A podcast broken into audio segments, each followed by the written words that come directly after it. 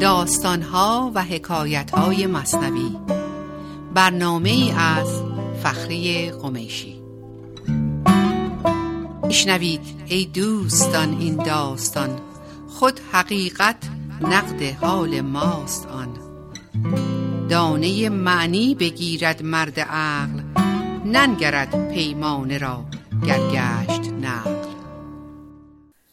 با عرض سلام فخری قمیشی هستم با داستان دیگری از داستانهای مصنوی معنوی.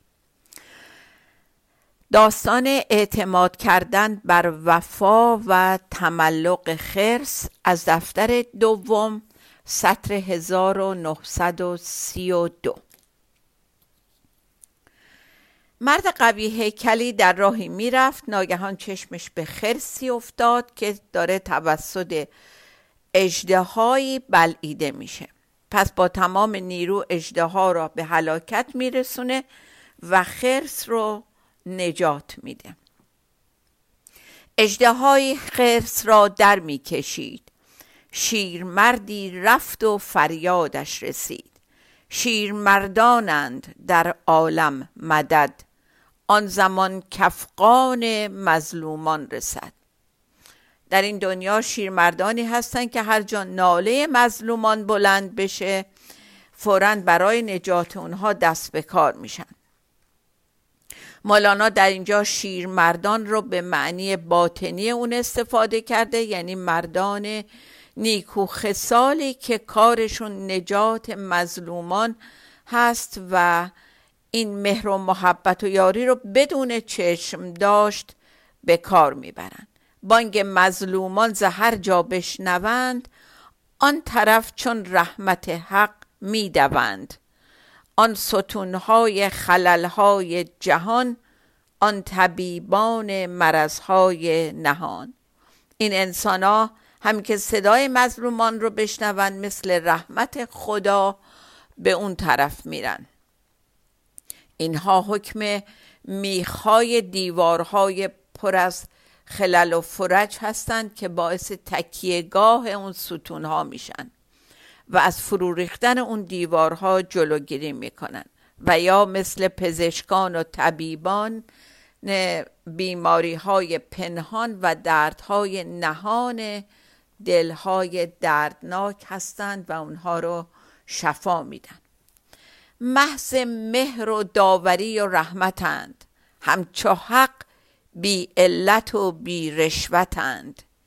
این چه یاری می‌کنی یک بارگیش گوید از بحر غم و بیچارگیش میگه این گروه شیرمردان محبت خالص هستند و در ازای این محبت و دستگیری هیچ رشوه و برگشتی انتظار ندارند.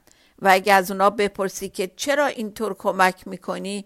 میگن چون اونها رو بسیار ستم دیده و بیچاره پیدا کردیم. مهربانی شد شکار شیرمرد در جهان دارو نجوید غیر درد. این گونه مردم در پی شکار محبت هستند و دارویی هستند که به سراغ درد میرن. هر کجا دردی دوا آنجا رود. هر کجا پستی است آب آنجا رود. آب رحمت بایدت رو پست شو. وانگهان وانگهان خور خمر رحمت مست شو. میگه طبیب و دارو اونجایی میره که بیمار و دردمند درخواست شفا بکنه و آب به زمینی سرازیر میشه که در سرازیری, سرازیری باشه. و این دو مثال اشاره به فروتنی و تواضع و ابراز نیازمندی به درگاه خداست. برای اینکه آب رحمت پروردگار به زندگی تو سرازیر بشه فروتن باش و بدون ادعای بینیازی به عالم هستی آماده نوشیدن شراب ازلی بشو و اجازه بده که مست این شراب الهی بشی. پس متوجه شدیم که نمادین انسانهای خوشنیت و صافدلی هستند که در صدد کمک و خدمت به دیگران هستند و در این داستان ساده مولانا خرس رو نمادی از من ذهنی ما بیان می‌کنه. در خدمت حضور ما قرار می‌گیره. حضور اولیه انسان آری از آلودگی و با نیت خوب و خیرخواهانه وارد عمل میشه. و این ذهن نابخرد ما در کنار حضور ما قرار می‌گیره تا به قول خودش جبران محبتی رو که در اون زمان حضور به او کرده تلافی کنه. خرس حیوانی قوی هیکل ولی باهوش و زیرکی بسیار اندک. صحبت مهم اینه که مواظب باشیم اختیار اصلمون رو دست ذهنمون ندیم و به او اعتماد نکنیم که بس نادانه و اعتماد بهش عواقب خطرناکی داره.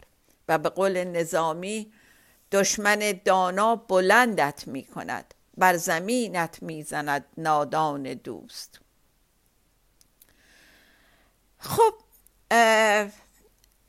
مولانا در این داستان ساده به خوبی به ما نشون میده که اگه با من ذهنیمون که اینجا خرس رو نماد اون قرار داده دوست بشیم رفته رفته اون رو رام می‌کنیم با تربیت میشه اهلی میشه و به حرفای ما و کارهایی که ازش می‌خوایم گوش میده و به ظاهر در خدمت ما در میاد. این خرس تربیت شده و اهلی ما همون دوست نادانمونه. در این مواقع ما دائما در مورد خرسمون مثبت فکر می‌کنیم و اون موقع است که متاسفانه باید قبول کنیم که از جنس و یا همجنس خرسمون شدیم و همونطور که در طی درس های قبلی یاد گرفتیم که مولانا هم درد و عیب رو به ما نشون میده و هم درمان و راه حل رو.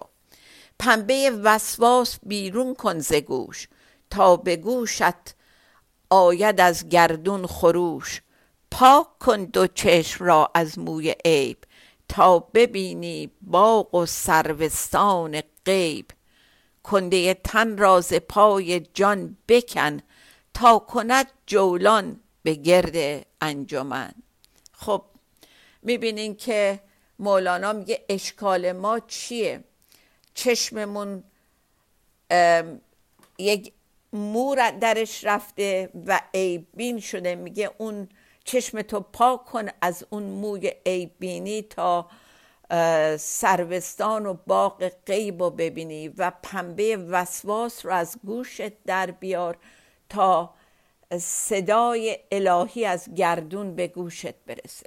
و باز میگه که ما یک کنده یک وزنه سنگینی به پای جانمون بستیم و تا اونو باز نکنیم امکان جولان و گردش در فضای یکتایی بهمون دست نمیده. قل بخل از دست و گردون دور کن. بخت نو دریاب در چرخ کهن. می‌دونین که بخل به مراتب بدتر از خصیصیه. کسی که گرفتار بخل میشه روا نداره. نه چیزی به خودش نه به کس دیگه برسه. حالا مولانا میفرماید زنجیر این تنگ نظری رو از دست و گردن خودت باز کن تا بتونی در این جهان قدیم به اقبال و استقبال تازه دست پیدا کنی. و باز دوباره راه حل میده. میگه ور نمیتانی به کعبه لطف پر عرضه کن بیچارگی بر چارگر زاریه و گریه قوی سرمایه است. رحمت کلی قوی تر دایه است. دایه و مادر بهانه جو بود تا که کی آن طفل او گریان شود. میگه اگه نمی‌تونی خودت به خودت کمک کنی اجازه بده خدا بهت کمک کنه. این نتونستن تو عرضه کن به پای چارگر و این اعلام ناتوانیت بسیار سرمایه قویه که باعث میشه رحمت خدا شامل حالت بشه. حکایت مادر و دایه‌ای هست که گوش بزنگن تا بچه کی گریه کنه که بهش شیر بدن. هوی هوی باد و شیرفشان ابر در غم مایند. یک ساعت تو صبر. ف سماع رزقکم نشنیده ای؟ اندر این پستی چه بر چفسیده ای؟ میگه که فقط صبر کن تا ببینی باران پس از زوزه های باد سرازیر میشه و در فکر درمان ما هستند و روزی شما در آسمان است رو نشنیدی. پس چرا به این زمین پست چسبیدی؟ و در آخر میگه تو کم از خرسی نمی نالیز درد. خرس رست از درد چون فریاد کرد. میگه که اول داستان میگه خرس داشت بلعیده می‌شد توسط اجده فریاد کرد و یک قوی مردی به دادش رسید. تو از خرس کمتر نیستی. چرا وقتی درد داری و گرفتار چنگال اجده شدی فریاد نمی کنی و استدعای کمک نمی کنی؟ خرس هم از اجده چون وارهید وان کرم زان مرد مردانه بدید.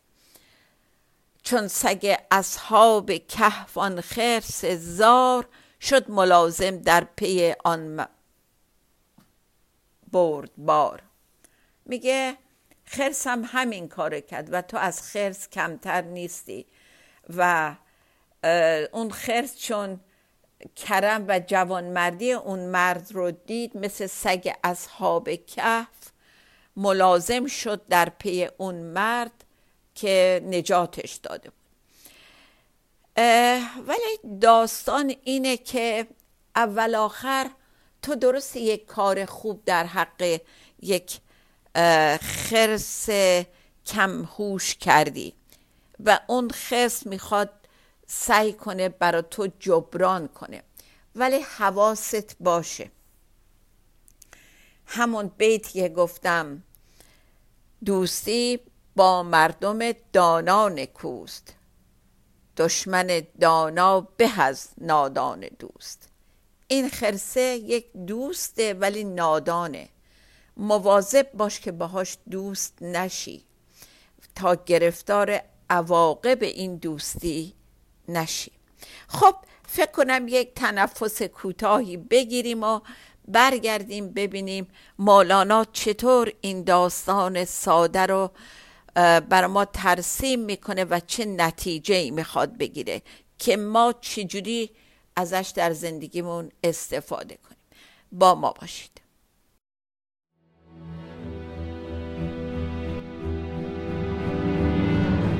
آواز خانی در شبم سرچشمه خورشید تو. یارو دیارو عشق تو. سرچشمه امید تو. ای صبح فروردین من ای تکیگاه آخرین. ای کهن سرباز زمین جان جان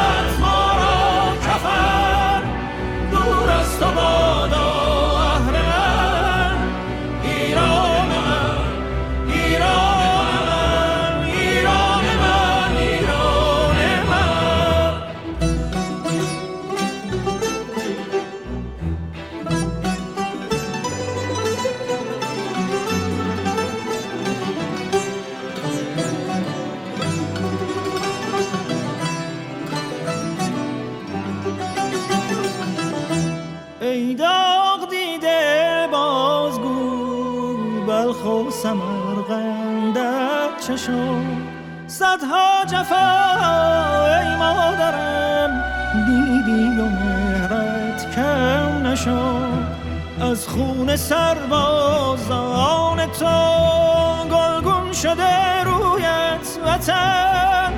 ای سر به سبز بی خزان ای مهر تو در جان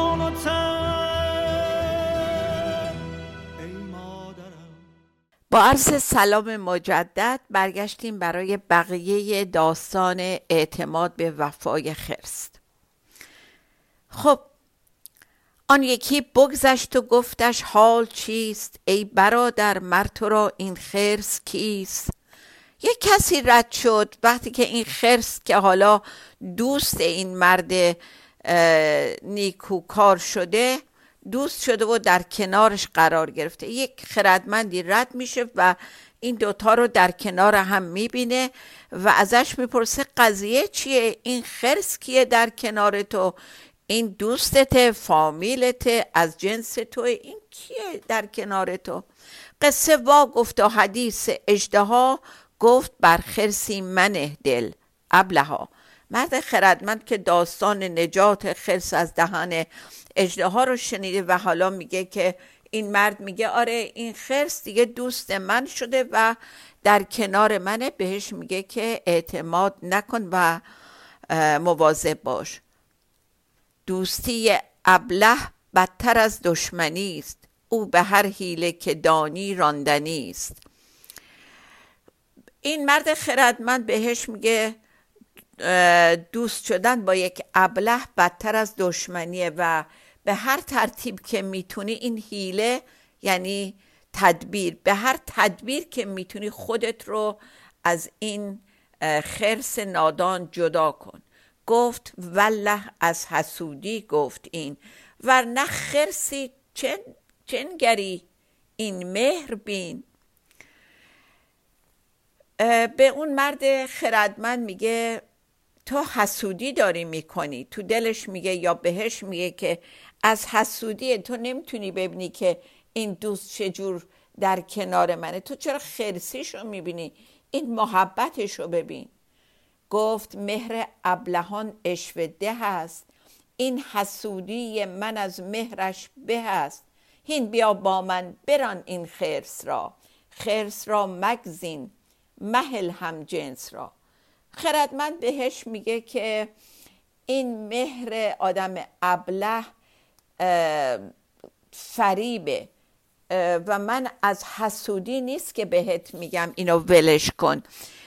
تو با این خرس هیچ سنخیتی نداری. خرس رو ول کن و بیا با هم جنست که من هستم دوست بشو همراه من بشو.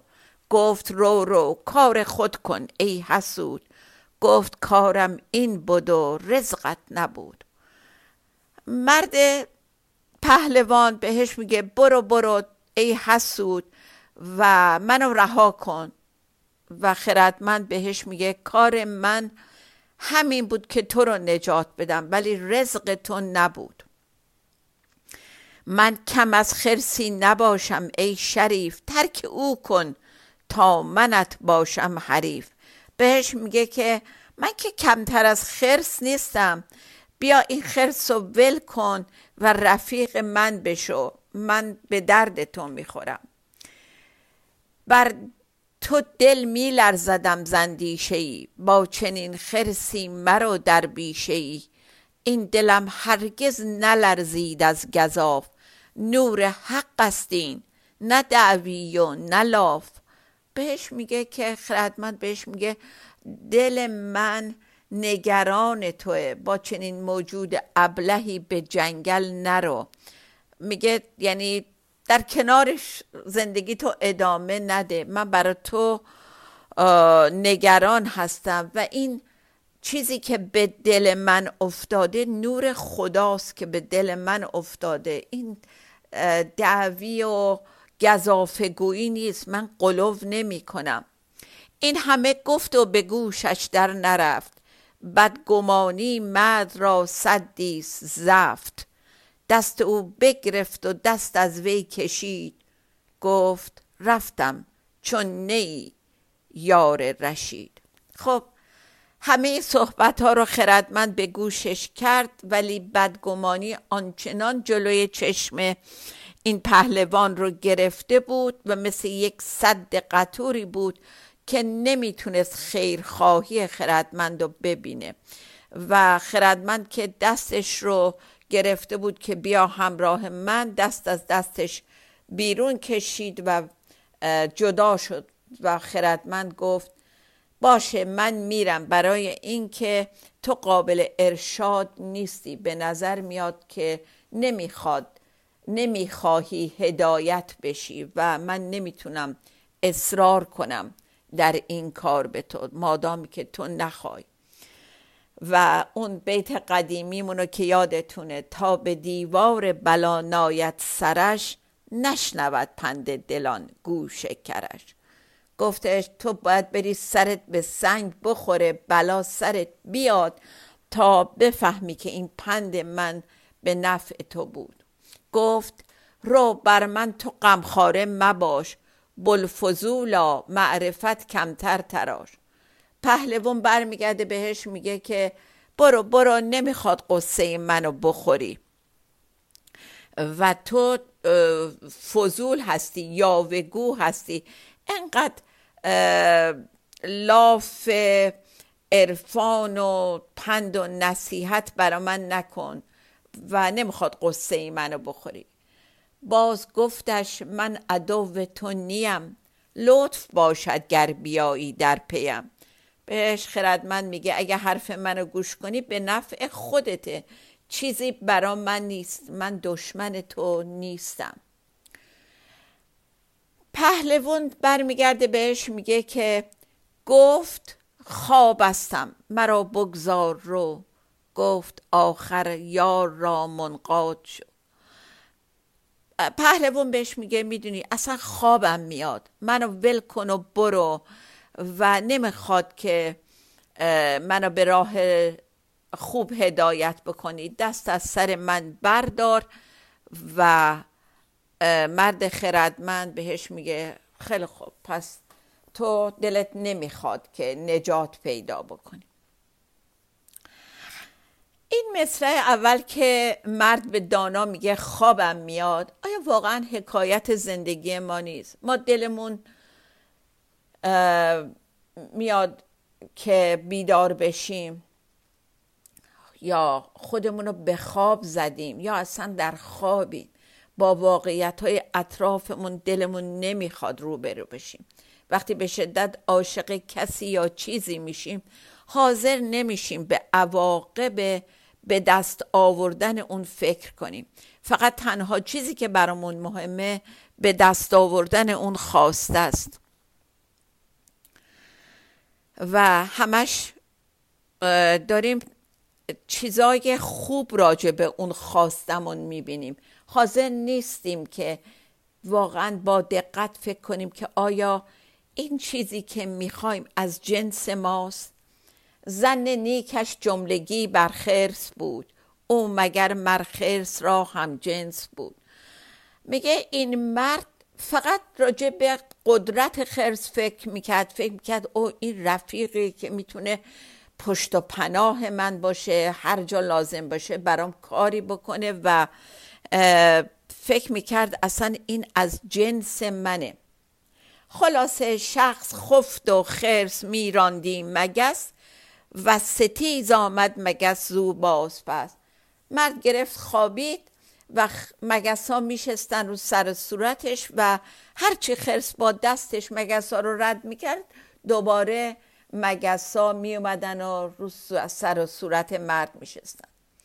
این مگس و نشستن دوباره و دوباره روی جوان مثل مشکلات زندگی ماست و اگه با این مشکلات عاقلانه برخورد نکنیم و اونها رو با فضاگشایی حل نکنیم اون مشکلاتمون و بخوایم با اونا بجنگیم نه تنها کاری از پیش نمی‌بریم بلکه با استفاده از عقل من ذهنیمون از پا در میاییم.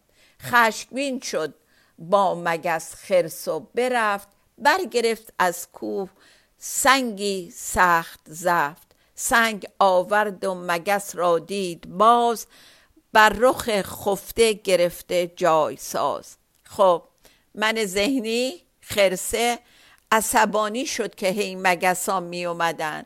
بلند شد رفت از کوه یک سنگ بسیار بزرگی آورد و دید آره دوباره مگس اومده برگشته و نشسته رو صورت جوون. برگرفت آن آسیا سنگ و بزد بر مگس تا آن مگس واپس خزد. سنگ روی خفته را خشخاش کرد. این مثل بر جمله عالم فاش کرد.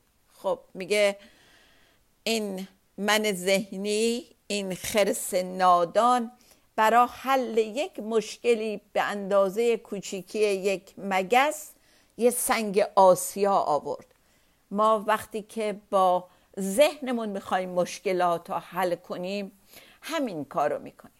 برای رد کردن یه مگس یه سنگ آسیا ور میداریم پس سنگ و زد روی مگس سنگ آسیا رو و صورت مرد رو مثل خشخاش خرد و ریز کرد و این مثل بر همه عالم ثابت شد.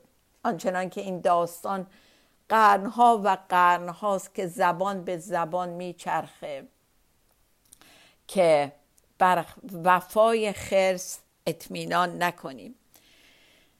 مهر ابله مهر خرس آمد یقین. کین او مهر است و مهر اوست کین. محبت نادان حکایت محبت کردن خرس قصه است که دوستی و دشمنیش خطاست. دنبال خرس در بیرون نگردیم. همه ما یه خرس معدب و اهلی شده در درونمون به نام من ذهنی داریم. من ذهنیمون بعض وقتا خیلی با ادبه. بهش اعتماد نکنیم و قدرت تصمیم گیری بهش ندیم تا خوابمون در امن و آسودگی باشه. و باز یه نکته ای رو برای هممون تکرار کنم. سالهای سال بعد قرنها بعد استاد سخن فریدون مشیری داستان گرگ و گرگ درون رو نوشت و پرداخت که شکل دیگه از همین داستان خرسه. میگه اگه با گرگت بسازی پدرتو در میاره. هرچی تو پیرتر میشی اون قویتر میشه. و داستان خاربون از مصنوی یادتونه. اگه در جوانی اون خار رو نکنیم در پیری قدرتشو نداریم. خب دو بیت شعر برای پایان هر داستان برای این ماه انتخاب کردم. از دفتر ششم هست سطر 17 و 18 چون که سرکه سرکگی افزون کند پس شکر را واجب افزونی بود. قهر سرکه لطف همچون انگبین. کین دو باشد رکن هر اسکنجبین. تا داستان دیگه شاد و بی توقع بمانی. خدا نگهدار. ایران زمین آغاز تو پایان تو بردشت من باران تو در چشم من تابان توی. ایران من ایران من.